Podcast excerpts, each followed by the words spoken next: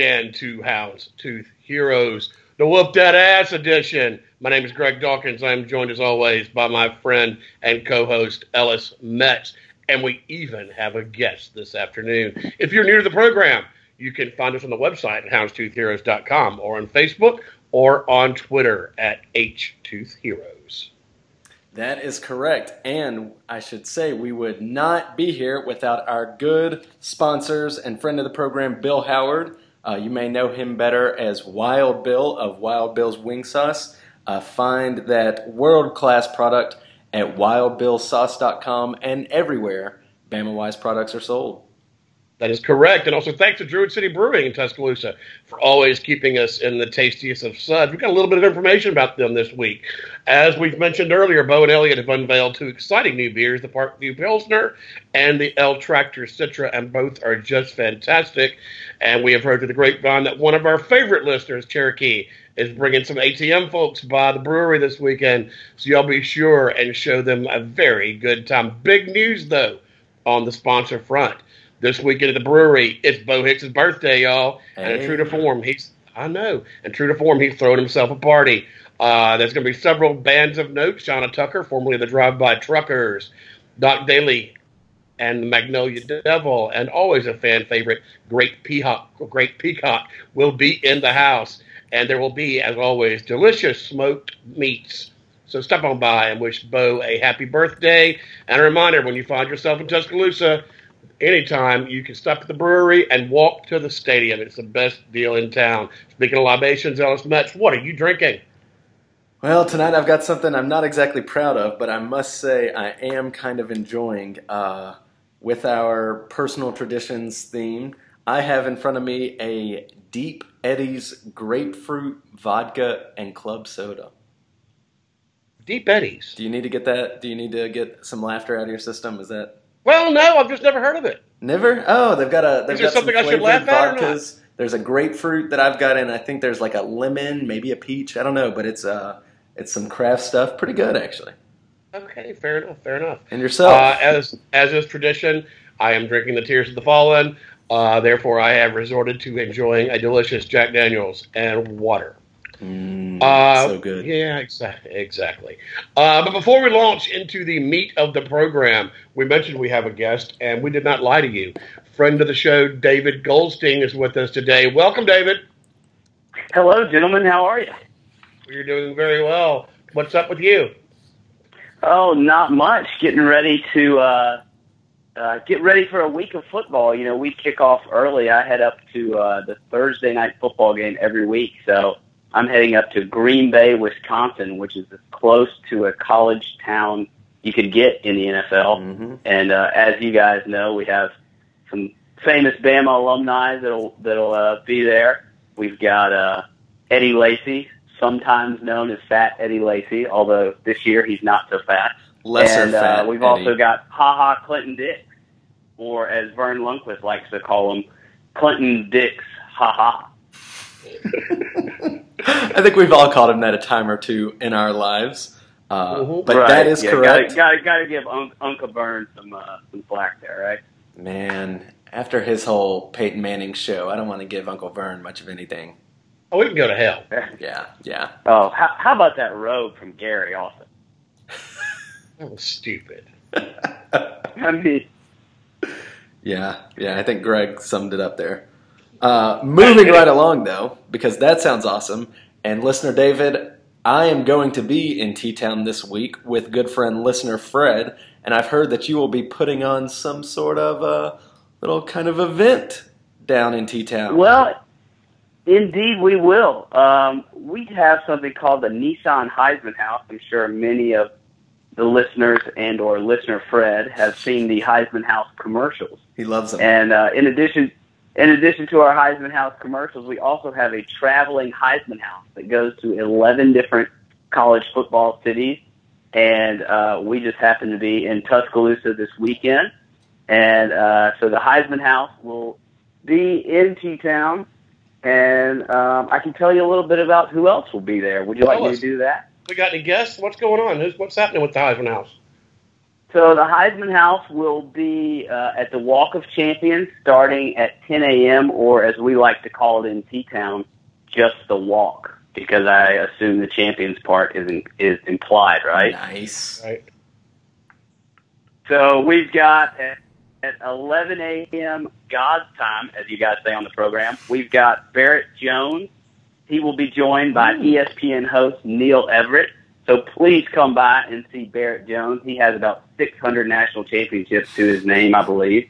Um, and then from 12:30 to 2 p.m. God's time, we will have Trent Richardson on board with us, and he will also be joined by ESPN host Neil Everett. I will be there. Listener Fred may be there, um, and Ellis Metz might be there. Exactly. I was hey, I was fortunate enough to be invited to the Heisman House uh, in Glendale for the national championship game, and I can tell you the house lives up to its name. I was fortunate enough to meet and hang out with Mark Ingram for a little bit.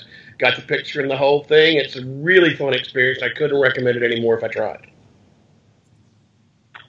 Oh, and uh, by the way, I forgot to mention, in addition to our famous guest, uh, visitors can also get their picture with the Heisman Trophy and try out our Die Hard fan app.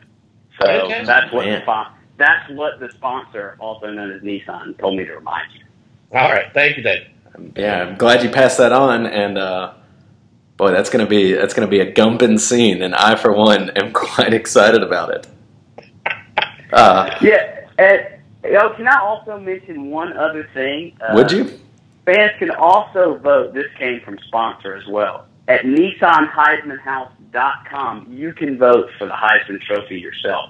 So I uh, will be voting for Jalen Hurts, Mhm. obviously, Mm-hmm. um, but I might have to cast a second vote for Reuben Foster because nobody votes for defense.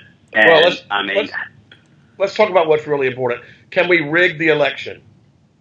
We can. and if you want to vote six million times for Reuben Foster, aka the Reuben Missile Crisis, then go right ahead. All right, thank you, thank you, thank you. I- Uh, well, that's that sounds like an awfully big time. Now, I understand that you're also a friend of one of our more uh, spectacular segments here on the program, the hate of the week. Of the week, of the week, of the week. Do you have any hot Oh, hates God. to drop? Do you have any hot hates to drop on us, David? I can't believe I get to give a hate of the week, and also get the. It's not the music. What is that? Just the sound effect, or what do you It- guys? it's call it's highly advanced technology here. I, I'm not even sure the name of it, frankly. Okay, well, my hate of the week has to be Auburn minus 10. Tiger minus 10 going up against Hog. I mean, Hog has been on a tough stretch here late, uh, but you got to figure that they're going to. I think they're going to beat Auburn outright, but you got to figure they're going to lose by less. than 10. Oh man, David, we're gonna hold off on our takes, but I like your style. I'm not so sure my partner in crime here does, but I think that is a great take, my friend. Well, I appreciate that. Um, oh, can I do one last thing before I sign off? Dude, and keep it let coming. you guys get on with them. And you know what? I'm actually going to probably be edited out of the show anyway, so none of this matters. I would It's true. But um, c- can I go ahead and, and let you guys know? I think you have the best nickname in the business. Um, we've got we've got Reuben Foster, aka the Reuben Missile Crisis. My favorite, Minkah Fitzpatrick, also known as the Falconer, and uh, Greg. thank you for the sound effect. And Greg's favorite, Stardarius Stewart. I do love Star Darius. I Man. do love. Well, we'll we'll Yeah. always accept compliments wherever they may come from because they are rare around here at the Houndstooth Heroes Global headquarters. Are, are there any other nicknames that I was missing? Because I was trying to think. Does Eddie Jackson have a nickname? Is he Eddie? I never doubted him for a minute. Jackson. Is that not, is that not official yet? Not official, but it might be coming that way. Uh huh. All right, David. Well, thank you so much. All right, I appreciate it, guys. And one last thing, just a reminder: uh, Clemson did rush the field this weekend after beating NC State in overtime. I think it's because they thought they were having a pizza party on the field, but I'm not sure. I cannot confirm that. Damn it, Dabo. Oh, Dabo. All right, man. Thanks again. Have a safe flight. Thank you, gentlemen. See you, David. All right. Well, thanks for David for joining us, and uh, but go. Let's go ahead and move on to last weekend's spectacular win over the hated forty nine to forty nine to ten. You were in Knoxville, so tell listener Fred all about the atmosphere and whatnot. I understand you were drinking random unattended liquors in parking lots. You weren't supposed to tell anybody about that. Uh, but true story is true. It was actually sort of a last minute decision to go in. Hence, I had left my uh, cigars at the house I was planning to watch the game from, which was a bummer, uh, and also did not bring any minis with me. Uh, but there I was standing directly outside Neyland Stadium and looked down at my feet. And it was a Jack Daniels mini, which obviously, due to my personal traditions, I felt great about drinking a Tennessee product. But I gotta say, uh, while I feel confident it was unopened, it had been kicked and scuffed up pretty dang good. Uh, but nevertheless, wasn't dripping or leaking yet. So picked it up, and it came in handy after that one singular touchdown uh, that Jan Vols scored, which we're about to get to. But I got to say, overall, it was a good experience. I was not thrilled about sitting in a Tennessee section uh, after some questionable confrontations in Oxford and in T- Tennessee in previous years. Uh, but we had a, a, great crowd around us. Everybody was very nice. We sat around some band parents who were very complimentary. I could return the favor thanks to the circle drills, hashtag circle drills, which are the best thing in the world that Tennessee has ever done, at least. Right. Uh, but overall, a good experience. And that brings me to the game itself. Uh, right. I'll, I'll start because I mentioned that there was just one little touchdown scored by Tennessee uh, which pales in comparison to the two non-offensive touchdowns scored by Alabama, which we've just got to say something about because it's yeah. become totally ridiculous. Yeah. I mean, that has to be the top storyline of the week, correct? Yeah, I think it. I think it does. Ronnie Harrison, just a beautiful 58-yard touchdown return. One of those that you could definitely tell. Uh, was stemmed from watching film and practicing the right way because he knew exactly what Josh Dobbs was about to do it before Josh Dobbs even knew what he was about to do. Granted, Josh Dobbs' brain is significantly farther behind in his skull. It's a it's an odd shaped thing. I'm not sure the science. Right. There. Maybe his eyebrows would have known. Maybe the eyebrows got the message first, raised, and then by the time he actually saw our boy Ronnie coming through, it was too late. Uh, that makes 11 defensive touchdowns for the Tide now, which, as has been well covered, is more than uh, more than one SEC team on offense. Uh, we have, in fact, only allowed ten touchdowns from opposing offenses all season. So that leads us to the beautiful stat, the most Alabama stat maybe of all time, uh, that the Tide defense itself would now be four and three based on their scoring alone. That's ridiculous. And while that is getting all the publicity, uh, the rushing defense is quietly becoming becoming a dominant force to be talked about. Correct? It really is. Uh, there were a few moments in the game that just stuck out to me, and and the one of them who was sort of involved in multiple was our boy Shaun Dion Hamilton. Open mm-hmm. tackles like Ray Lewis can't make. I mean, just taking even if he had the worst angle on a guy, he knows how to grab an ankle, grab a jersey, whatever it takes dude brought down uh, some Tennessee offenders. Offenders. We'll say that because it's a synonym okay, for yes. criminal. Yeah, we're gonna go with right. that. Uh, multiple times when like he was the only one who could and had to make the tackle. Really beautiful open field tackling. And then of course Tennessee brought to the game two of the better running backs we'll see at least in the conference, maybe in the country, in Jalen Hurd. Not not Jalen Hurts, Jalen Hurd, and Alvin yeah. Kamara. Uh, a lot of people are actually saying Kamara is the better back of the two, and yet those two, that duo, that that vaunted duo that was supposed to take Tennessee uh, to the playoffs, 20 yards rushing on the day, uh, an average of less than one yard per carry. All right, that's fantastic. But it the best. That's yeah. That said, here's something disturbing. Oh with 319 points on the year, your Tide has scored more points than any other team in college football. Now, years ago, Coach Saban asked, Is this what we want college football to be? Is it? As a friend of the program, Charlie Pond said, I feel so new money. And I agree. I feel like I should go buy a 3 Series BMW and a house in Shelby County. Um, but with that said, you can't argue with success. I was listening to Pete Carroll was right podcast, part of the Houndstooth Heroes portfolio, and Carter described us as the new Oregon. Oh He gosh. went in depth. Yeah, I know. He went in depth talking about the inverted veer, and if play breakdown is your thing, they you can check them out over on Pete Carroll was right podcast because they get in depth into that. Uh, adding fuel to the new Oregon fire, we took advantage of the Vol injuries by playing hurry up football. So all I can ask you is, are weird signs and pictures of candy corn and deputy dog being held up? Is that next? They may be. Uh, did you get a chance to check out Coach Saban's post game press conference? Uh, a little bit of it, but not too much. Why? I guess no, I'm, it may have been his Monday practice press conference, but he sort of addressed that and and in a true Nick Saban smug kind of smirk said, you know, nobody really wants to wants to see it when other people are doing it, but when you're doing it, it feels pretty good. Exactly. Yeah, so I thought so too. The other great part of that press conference, and I highly recommend you and listener Fred check it out, uh, was he went on this totally deadpan, very straight laced, straight faced uh, spiel about how highly he holds the media's opinions in Oh, regard. does. I mean, he he, did not crack a smile, and he just told them that they are so smart and they know everything that they're talking about. Totally hysterical. Hmm. But All right. Yeah, yeah. Saban was on this week, I got to say, which gives me great confidence moving forward.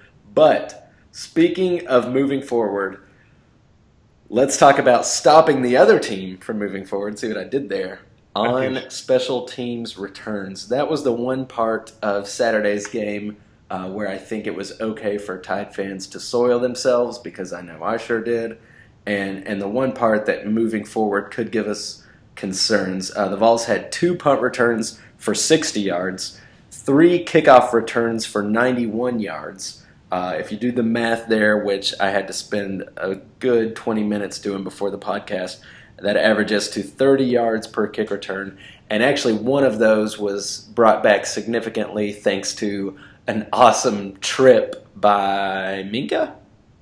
I think, yeah. I'm not sure. I can't remember who laid the trip, and then a uh, some sort of holding penalty on the Vols. Uh, we were playing. I'll say, I would say the best kick returner in the country. It's Evan Berry, uh, twin younger brother of one Eric Berry, who, if I Oh, had with a gun to my head to pick a favorite Vol of all time, That's a good ball. That's a good pray, ball. yeah, pray I never reach that situation. Evan Right. Berry's probably my dude. Uh, so, or Eric Berry's probably my dude. So Evan had a good game. Didn't play a huge role in this game, uh, but you have to think against teams like Ohio State and maybe even the pizza loving Dabos over in Clemson. It will be a bigger issue. Uh, more important, uh, let's talk about our, our Polish sausage friend and really Dude. speculate whether it's time for Putin to go ahead and stake his flag in Poland because bad Adam Griffith is back. He had one field goal attempt that came from a Herculean effort by our offense to get the ball downfield before half. 38 yarder. Dude just missed it. Exactly. Uh, the only other major story I can think of, uh, their, their defensive coordinator got to talking, uh, I think Monday at the, one of the quarterback clubs in Knoxville, and uh, told a story that apparently the University of Alabama holds a, has a ref of the week. Uh, I'm implying that your tide uh, somehow is uh, once again exerting its hashtag Bama privilege. But the reality is, we had five penalties on the day. They had one, one penalty all day. Am I? I need you to talk me through this because now, as I mentioned, sitting through a game in Oxford and in Knoxville before going to uh, Tuscaloosa this season, there have been moments where I thought, and I don't believe it's Bama privilege, I think it's mostly bad refereeing, but there have been moments where I thought, this bad refereeing seems to have gone in our favor more than once. it has, and it always has. It But it always al- has. yeah, it kind of always has. But at the same time, I, I like to. I, at some point, you're going to chalk it up to um, preparation. Um, yes. You know, every, I can't tell you that we don't get an occasional call because we do. I'd be had my head in the sand if I were to tell you that. But at the same time, um, you know, when you look at the numbers, uh, especially this year, uh, we are getting more penalties than the opponents. So you know, it. You know, I, I think there was a time that you know we went. You know, I, I think like seven, eight years in a row without a holding penalty. Uh, so I think you could probably make that claim at that point in time. But I don't think it's a valid complaint now. I agree, and it's especially just a ridiculous thing for an SEC defensive coordinator to come out. I, am not positive, so don't quote me, but I think you may be mistaken. I'm pretty sure he said this to the media. I think it was like an open statement. Okay, I, I know. I know. I don't know. I know the media was present. Oh, they weren't. I don't okay, know. well then I'll take your word for it. But regardless, it's just I can't imagine anyone under Saban, especially, but in any self-respecting program, which Tennessee is certainly not, uh, saying something like this. I just thought it Yeah. was totally bush league. Yeah, I agree. But speaking of, well, not bush league. Let's Bush league. talk- No, bush Well, league okay. is fine. Okay, fine. Let's rate this game in an emoji. Go ahead, son. I've gone back and forth. Uh, I thought about doing the kissy face just because there were so many beautiful performances that I would have kissed. Many things about Saturday's game. Uh, but what I've really decided on, and you gave a shout out to our friends uh, at the Pete Carroll Was Right podcast earlier.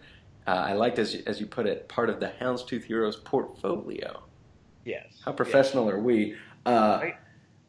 You know, watching the game, it was, I think, pretty apparent to understand that Lane Kiffin was operating on a different level. Uh, but once I got into our boys at the at the Pete Carroll podcast takes, and they're breaking down gifts of the inverted veer and um, some of the other. I'm trying to think of various words that they've used, but I'm not as smart as they are. Counters and things like that. Uh, slices. They were using all these all this great terminology that I remember from my middle school football days. Uh, just really felt like we totally outsmarted the Vols, and so I'm going with the nerdy glasses emoji, who, who's All right. smiling like he knows something you don't. All right, I can buy that. I can buy that. I am going to go with the caution light.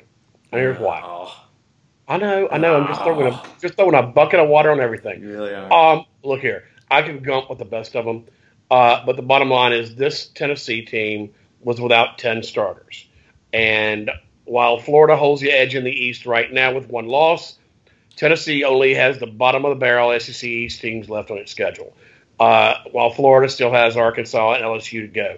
So if Florida wins out, I will eat my hat. So if I were a wagering man, and I think we all know I am, I'd bet we're going to see this Tennessee team again. And if anybody thinks Tennessee at full strength will be this much of a pushover, I have a bridge for sale. Uh, I really think, I, I'm not saying we're going to lose in Atlanta.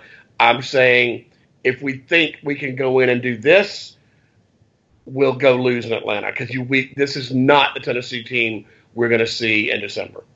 Yeah, that is a good point, and I was unfortunate enough to be in East Tennessee and listen to all their call-ins and uh, morning after shows, and in addition to quotes like "We just freaking suck."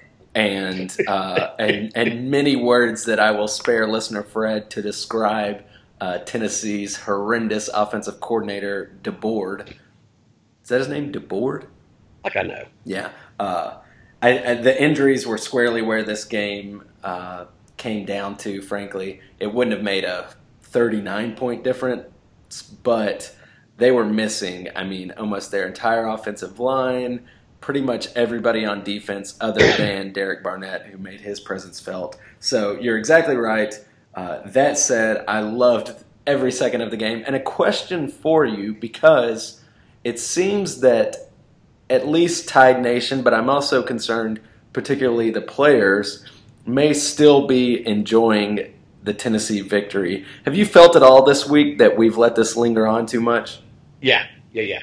I think I think there's been a lack of well that, and I think there's a lack of perspective. I'm excited about the win. I like beating Tennessee ten in a row as much as the next man, but uh, this you know this this is the equivalent of beating South Carolina uh, of what of, of the of who they who who they brought to the field on Saturday. This was basically South Carolina that they had, and yes, we beat we beat a South Carolina team by 39 points. So I think we're yeah, I think let's just not uh, toot our horns a little too much, and I, but I, and I think that's what's happening, uh, which does not necessarily have me entirely excited with Texas A&M coming to town in uh, a few days. Yeah, agreed. And let's turn our attention to the weirdos of the week. Uh, as you mentioned, the Texas A&M Aggie Cowboys roll into T-Town with their midnight yells and their milkman cheerleaders and their their uh, low handshakes. If you follow, it is a uh-huh. two thirty kickoff at Bryant Denny Stadium. ESPN's Game Day will be in town and I can uh, wager money now that we will see Lee Corso with an elephant on his head. Uh, the boys in the desert have installed your tide as a 17 point favorite. Let me just remind you that this is a number one team in the country versus a number six team in the country. 17 point favorite. Uh, we will and I, get. and I can I, I can actually uh, add some hot news to that uh, 17 point favorite situation. The number has moved to 19. 19. Yeah. I've even heard it. I've even heard tales that it's going to go to 20 and a half. So uh, people are just losing their damn minds about the Tide. Uh, but speaking of the Tide, I guess, uh, speaking of this weekend, what should we look for? That's good intel. Alabama That's the stuff we bring listeners. If that, you're feeling exactly. froggy, get on that 17. Uh, exactly. If you can still find it at 17, jump. Yeah, uh, but yeah. yeah. what should we expect? What should we look for when Alabama has the ball, Alex? When Alabama has the ball, and I'm just going to make my first statement less of a, uh, a prediction and fact more than just a wish, but I think the past couple of weekends, Jalen arm Jalen Hurts' arm has proven to just be a total wet noodle. Uh, that has to that has to stop. Uh, if he can make his throws Coach Saban has pointed out, again in aforementioned press conferences, that this week they're going to work on him connecting with receivers, making the throws when he absolutely needs to. Uh, I think it's safe to look for a blowout, and Vegas is probably underestimating the margin of victory. Uh, A&M just cannot defend the pass. They're coming in at 14th in the damn conference. Uh, for a while, I had forgotten we had 14 teams in the conference, but yes, out of 14, uh, they are allowing 278 yards of passing per game, uh, but again, that only factors into it if Jalen Hurts avoids the freshman mistakes. Surely he learned a lesson or two in Knoxville, uh, but we need to see a better game from him and getting rid of the ball at a better pace. Uh, on the Aggie defense, we'll be going up against Myles Garrett, who, if you haven't heard his name before now, you are living under a rock and one Daeshon Hall. Those are the two Aggie tight ends. They are a very formidable duo. Uh, together, having generated 16 quarterback hurries, 15 tackles for loss, and helping the TAMU Aggies to hold, uh, or to hold, which may be leading. If it's not, it's close to the top of the SEC. Three and a third sacks per game. Now, I would not expect the kind of rushing success that we enjoyed against Tennessee. John Chavis is their defensive coordinator and has been known to pull out like a good first couple of years to to make his seat pretty cool before it inevitably gets hot.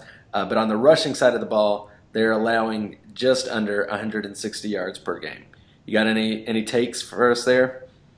Uh, everything you said, I agree with. Um, I think you're right about Hurts. Uh, you know, he cannot. I mean, I guess he can, but he cannot continue to rely solely on his legs. He's right. going to have to, at some point, be able to make the throws that matter. And it, it feels like he was earlier in the year, and maybe it was the competition because uh, he was hitting Stardarius in stride pretty regularly, uh, and now he's, you know, we had that drive where we missed the field goal but it should have been a touchdown. But for just uh, just a just a, a, ridiculous little tipped pass that should have never been tipped. Uh, you know, throw the ball away, do anything but what he did. Uh, so he's making freshman mistakes, and I think we had to have seen them coming. I mean, he is a true freshman. That's going to happen. But at the same time, I don't think any of us expected us to be where we are in this exactly. in this season. And since we are here, uh, I don't have a whole lot of time for mistakes anymore because A and M is going to come to play, LSU is going to come to play. and as we're going to talk about a little later, Auburn is better than people think they are, especially on defense. Yes. So uh, if he's he's going to have to get his ass in gear if we're going to make an actual title run because you know this is a situation if it continues that could actually end up costing us a game that should, we should never uh, lose.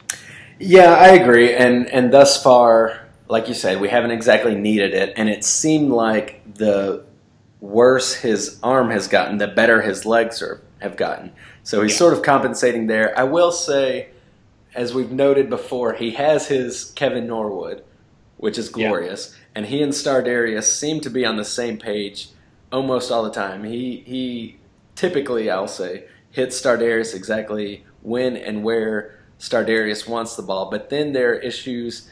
As we saw Saturday, Calvin Ridley dropped just a wide open pass uh, mm-hmm. on sort of a big drive, and we ended up recovering from it fine. But it just seems that there's a, a lack of chemistry and rhythm between any other receiver and Jalen Hurts. I agree. Yeah. Uh, let's move on from that and talk about the other side of the ball. What should we look for when the Aggies have the ball? Uh, frankly, looking at the numbers, this is a fantastic matchup for Alabama. Uh, the strength of our, of our, offense plays directly into our defensive strengths. And really, I was surprised when I until I started looking at it. I expected A and M to be a passing team, uh, but they have found most of their success on the ground this year. They're checking in at second in rushing offense in the conference, right behind your Tide. Meanwhile, they are only sixth in the conference in passing yards, even behind Tennessee. Uh, so, but from a personnel standpoint, you do want to keep your eye on two players. Trayveon Williams is their do everything running back. Uh, the guy who Saban said is probably the best we're going to face this year. Now, I don't know if that's just Saban bluster or if that's real. I mean, he's certainly a good back. I don't know that I would call him, you know, I wouldn't, I don't know that I would have called him better than any back we face this year or will face.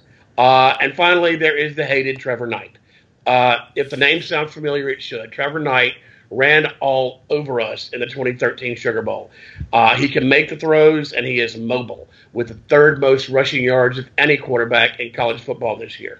Uh, he's not supposed to be that great of a passer, but take that with a grain of salt if you saw the Sugar Bowl. Uh, so he can throw the ball when he needs to. Uh, he can certainly move the ball with his feet. Um, so I, you know, I, I think we're going to have to be, you know, the, the secondary had its issues earlier in the year. Uh, they had to come to Jesus and played a hell of a game against Tennessee. Mm-hmm. Uh, the question then becomes can they maintain that momentum? Are they going to deviate to the norm and sort of suck again? If they play like they did against A&M, Trevor Knight is going to get shut down and everything's going to be great. Uh, if they slack off to what you know what they were, uh, we could be in for a very long afternoon. Yeah, and I feel like we need to just stop and sort of appreciate what we're dealing with because that defense, as we lamented uh, two weeks ago, in which we may or may not have called out Ronnie Harrison as a quote liability in the uh-huh. pass defense. Oh well, we never doubted him. We no, not once. Uh, yeah. That defense apparently held a team meeting which came after a game that Alabama won by 20 plus points against a, a good opponent uh, and, and said, listen, this isn't cutting it. The guys on our D line are playing their hearts out. We've got to support them. We've got to step it up. And they came out uh, against Tennessee and really improved. I've just got to say, this is this is a uh, a tangent here, but I'm sort of falling in love with this team right now. I am too, and I, I wanted to mention this, and I haven't even thought about it. Um, and I think the A and M game will go a long way to determining what we are. Yeah. I mean, because this team looks to be really unstoppable, and I don't know if it's the level of the opponent or not. I think A and M will play will will answer that question because it appears as though you cannot move. I mean, we have the best defense in college football. We have the best offense in college football. So, I mean, that's that never happens. No, and then and, and there were seem- years recently where I thought, you know, Alabama's not a great team, but there are no good teams this year. And that's not the case this year. I think there are some decent teams, but I think this could be a really special team. Yeah, I do too. I mean, I, like I said, uh, everything could fall apart. Uh, LSU is looming on the horizon with interim coach O, and you know what, what he does with that. But um, if they can continue to do what they've been doing so far in the year, this could end up being a really special year. On that note, this year could fall into the Tide Annals of History, which brings me to our favorite segment, Heroes History. That's right. Well, as far as playing one another, there's not a whole lot to talk about. No. There's not even hardly a Wikipedia page, much to my chagrin. But the numbers are these. We have played these weirdos eight, eight times, and we have won six of them. The last time we lost, the last time we lost, it was the Manziel game. An Don't outcome so it. oh god, it was an outcome so unexpected that one hero burst into a stranger's home and demanded to know why the inhabitants had stolen his sunglasses. But that is another story for another day.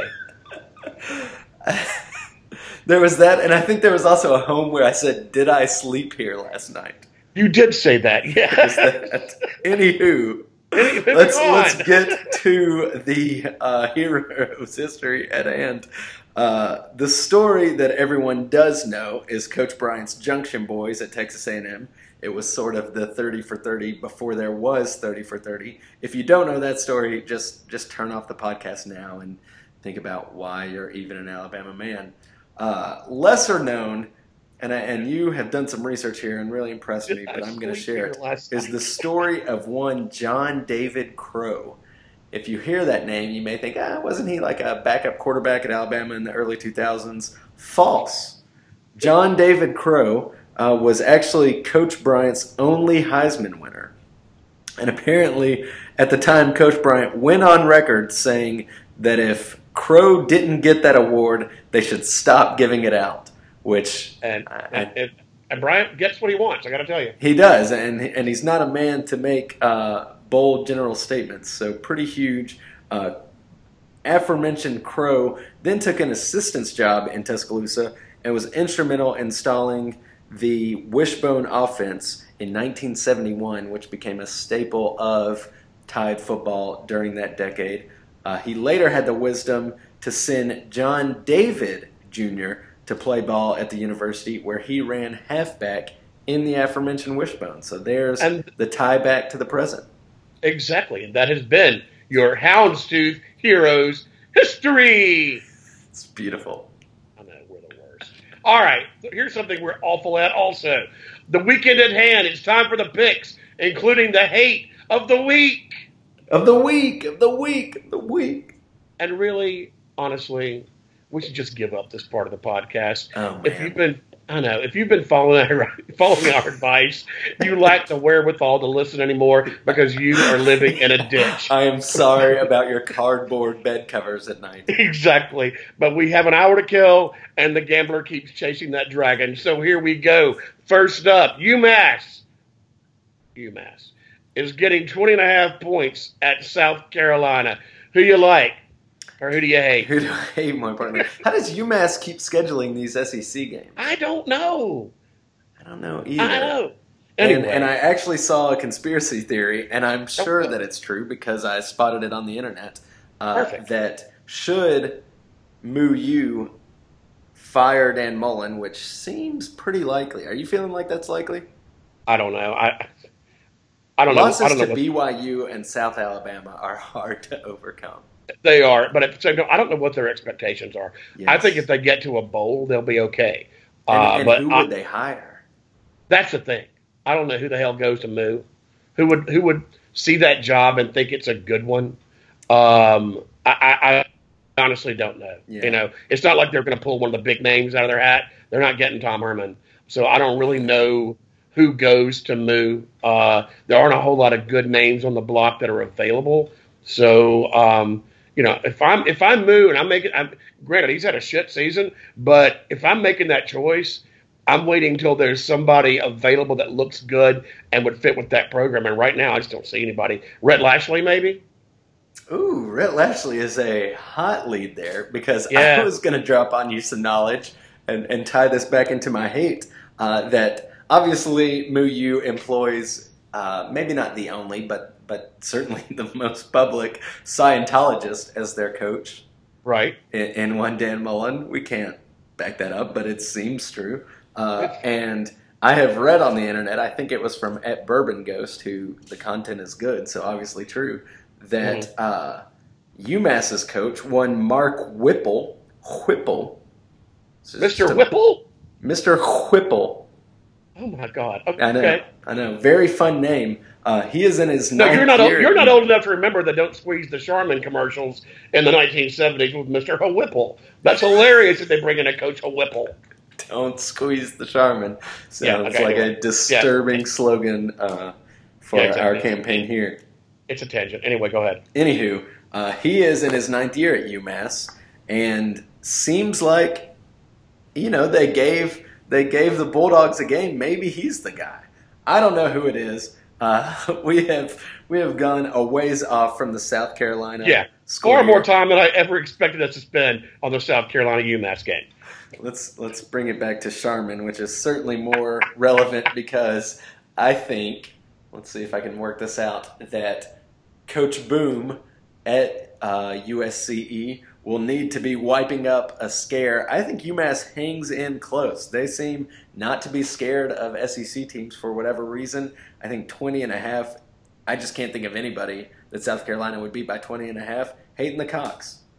All right. Uh, I'm going to hate the UMass, whatever they are. I don't really have a particular reason why. Uh, I, because Moo went up there and, and almost lost, but it's Moo. But I think it's in South Carolina, so who knows? Maybe maybe Boom that pulls 21 points out of his ass somehow. I don't know, and I honestly don't care. Speaking of another game, I don't care about. By the Uh, way, UMass is the Minutemen, one of the better The Minute- mascots in college football. The Minutemen. Mhm. Okay. All right. Good enough. That's what she said. Uh, next up, speaking of Moo, they go to Kentucky, where they are somehow favored by three points. Who do you hate? Again, just amazing that South Carolina can be favored by 20 and a half and that Moo U can be favored by three. What a time to be alive. Uh, Right. I thought I liked Kentucky. They they seem to play the tide closely, uh, but that said, they have seemed to falter since. Moo U has been on a bit of an uptick. They beat USC and then maybe one or two more teams. Um, maybe Mullen plays to keep his job here. I don't know. I'm having a hard time justifying this. So, yeah, I'm having too hard of a time. I'm going to switch it up. Hate and Moo, screw him. All right. Fair. I like I said, I liked what I saw out of Kentucky at Bryant Denny. Uh, Mississippi State is awful on the road this year. So for no other reason, I'm going to hate Moo U just because, well, for those reasons and because I just actually hate Right, right, obviously. And Right. let's be honest, Lexington, just a hostile environment when you're used to playing Right, right. Bowl. A good 40,000 people just Ooh. yelling. Ooh. Exactly. All right, who's next? Uh, next up, we have a meeting down in Bayou in which both teams love to tell each other to go to hell, and I appreciate that kind of rivalry. Uh, it is the Ole Miss Chad Kellys, who are five and a half point dogs at the, oh man, just remembered Mike the Tiger died, at the Tigerless Bayou Bengals. Exactly. Before we get to this, I have a really important thing to share. Please. Have you? All right. Have you heard of the latest um, Chad Kelly issue going on? Is this involving a porn star? Of course it is. Well, do now, share. all right. Well, as you as you may or may not know, if you're not dialed into the Chad Kelly porn star Slash web, at- adult entertainment. Right, adult. If you're not if you're not into the movies as we call them, um, Chad Kelly. Uh, what is her name? What is the porn star's name? I read online somewhere that it's Mia Khalifa. All right, Mia Khalifa. Chad Kelly was all about him some Mia Khalifa there for a minute. Mia Khalifa has been taunting him after every game, particularly when they lose, about him trying to slide up in her direct messages on Twitter.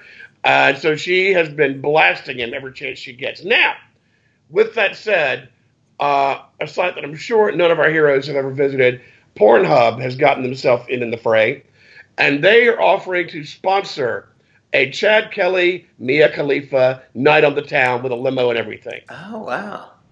Right. Uh, yeah, and and because I have kept just slightly up with this, so she fried him. I guess after the FSU game. That's because she is an FSU fan. That's exactly Right. Yeah. Yeah. Yeah. Uh, and I know this all because she actually had a huge profile published in the Washington Post, and I only view the most upstanding websites right. in my right. free right. time. Uh, she she grilled him and put all these DMs that he had slid into uh, out to the public after FSU beat Ole Miss, and then Chad Kelly, give him credit for his resiliency, came back recently and and still tried to slide in and said, you know, why did you do that? Can we not just hang out and put this all behind us?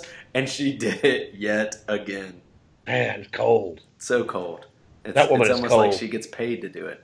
Right, exactly. But the reason I put this into the uh, hate of the week section is this: I want there to be prop bets on what goes on in that limo. Uh, if there are, I can promise you we will have a hate of the week. There will be a hate of the week. We may even have a Houndstooth Heroes prop board that you can bet on things. I don't know. Special edition. But anyway, but I guess to the game at hand, here's the deal: uh, Leonard Fournette is back, uh, and DeCocho is focused. So this, my friends, is my hate of the week. This is LSU uh, beating the hell out of Ole Miss. Uh, so your Rebs are my hate, hate, hate of the week, week, week. What about you, my friend? Nicely done. Uh, what a weird sort of thing because we, of course, were afraid of LSU at the beginning of the season for totally different reasons. Uh, about three Right. games in, we could tell that was not the case. And as we have detailed since, they seem to be playing like a team with nothing to lose. I think on top of that, uh, all of Ole Miss's losses have become really apparent. You know, they had such a skilled wide receiver set, and they still do, but there's not quite that complete game changer. Chad Kelly is fine, but if he can't, if nobody can run the ball and he can't have any time to find a receiver, uh, they're in trouble. The defense has had injuries, so I agree with you. Since you stole it as a hate of the week, I'll allow it, but I like the Bayou Bengals to cover big here. Yeah, I agree with you. Just real quick as a tangent, I agree with you totally. He's missing Laquan Treadwell, guys like that, like crazy. Right, They yeah. just they have good receivers. They don't have they don't have game changers anymore. And Mr. Gas Mask himself, Laremy Right. Tunsil. Exactly. Moving on, we have a very enticing matchup down on the plains slash not really plains, uh, where the Burt Hogs, if you will, are ten point dogs to the Gus Bus. Who you hate? I wish I knew. I honestly have no idea. I'm going to hate on the hog just because the barn is at home and coming off a bye. And like I said earlier in this podcast, they're better than people want them than people want them to be and are willing to give them credit for. Uh, I would. This is not a team that you can take lightly. Uh, but honestly, this could be a close game. This could be a blowout. Uh, I believe anything could happen here. But uh, I just playing just just the sheer odds of it all. I think Barn is good enough to beat Arkansas by 14. Yourself? This is such a weird one, and I'm gonna make it my do this in a really depressed sort of echo if you can. Hate of the week. Of the week.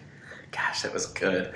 Uh, I, I, I two days ago, I guess, felt so great about this line. I think maybe it was even smaller than it is now. I think it may have gotten larger. I just Yeah. don't. If you if this matchup had been played a week ago or two weeks ago, I don't think there's any way Barn comes out of there alive. Arkansas was playing really well, and and Barn had not quite gotten it together. Uh, that said, I have learned in my old old age that Vegas knows what they're doing, and boy, if this isn't a juicy worm that they've just hung out in front of the degenerates like myself and Gregory here. Uh, I, I think Arkansas is a better team, but they're playing at Auburn. Uh, they are just totally wrecked after having to play Alabama and Ole Miss in back-to-back weekends. That Ole Miss game was an intense, uh, emotionally and physically outing for them, and I just think they, oh gosh, I think they faltered. Dang it! But I'm still making it my hate of the week because 10 points is absurd for this game. Uh, and unless Barn's offense really comes out and shows something, which they could, and that's why I'm telling you to stay away from it, uh, I like the Hogs to pull it out. All right. Uh, and finally, the game of the week.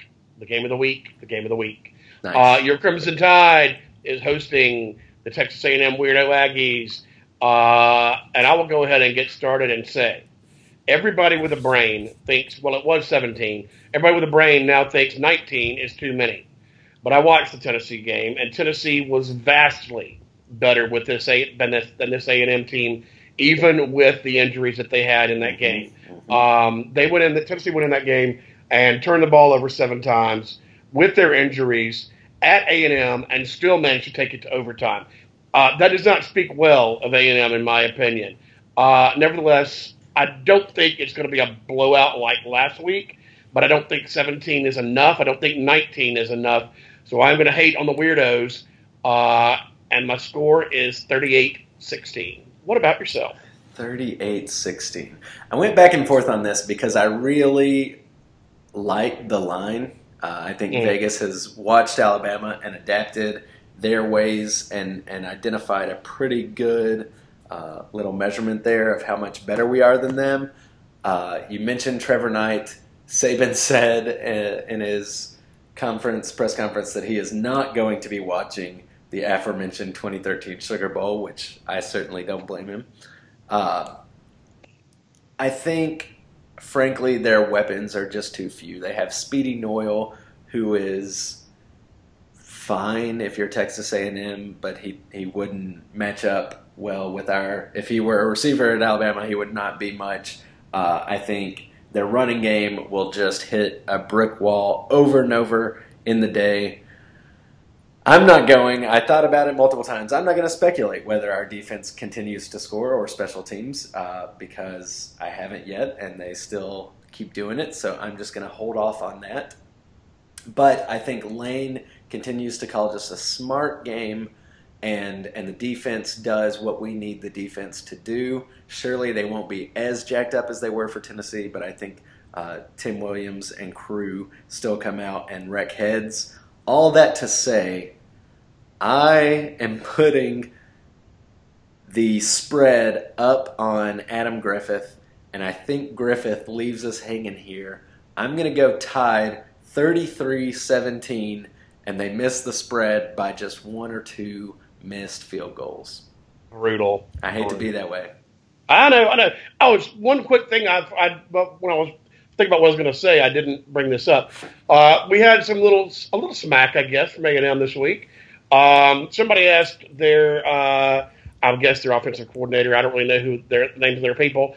Uh, are you going to be able to run on Alabama? And he said yes. And the guys, the media member said, well, Tennessee said that, and they couldn't. And they said, well, that was Tennessee. Tennessee, who took A&M to overtime with Right. seven fumbles. I also, Yeah. we didn't point out, but I would just like to note that in addition to the 39 point butt whooping Tennessee received, their two best wins on the year, which are ridiculous to call best wins, but they are what they are, uh, Georgia and Virginia Tech lost to Vanderbilt and Syracuse, respectively. Ouch. Can we just get ouch. that last bit of hate in? That is an Yeah. interesting quote, and yeah, I just don't and see it and it's a team. And look, if they had played well, I would say that. I get, you know, if they played well against Tennessee, I would get it. Tennessee put 600 yards on these fools. so don't be sitting around talking about you're going to be able to do things when you have not even done them in the past. No. So suddenly you're going to roll in against the number one team in the country in their home on their home stadium, and you're just going to suddenly become a different team, apparently. Not happening. Alrighty, as I thought. That'll do it for another edition of Houndstooth Heroes, brought to you as always by Wild Bill's Wing Sauce and Druid City Brewing Company. Remember, you can check out the website by the same name, houndstoothheroes.com, or find us on Facebook or on Twitter at H-Tooth Heroes. Take us home, my brother. That is right. And you can also rate our podcast on the iTunes. Uh, if you thought this was just an embarrassment to America, worse than any presidential election you've seen in your lifetime, go on there, give us five stars, and that's the way to let us know. Also, for any heroes who are going to be in T Town this weekend, check out the Heisman House, sponsored by Nissan and pimped here by our good pal listener David, and uh, and and and hit us up in the DMs if you want to hang out with me and listener Fred, which I can't imagine why you would. Anywho, that's all we got. Y'all be good. Roll Tide.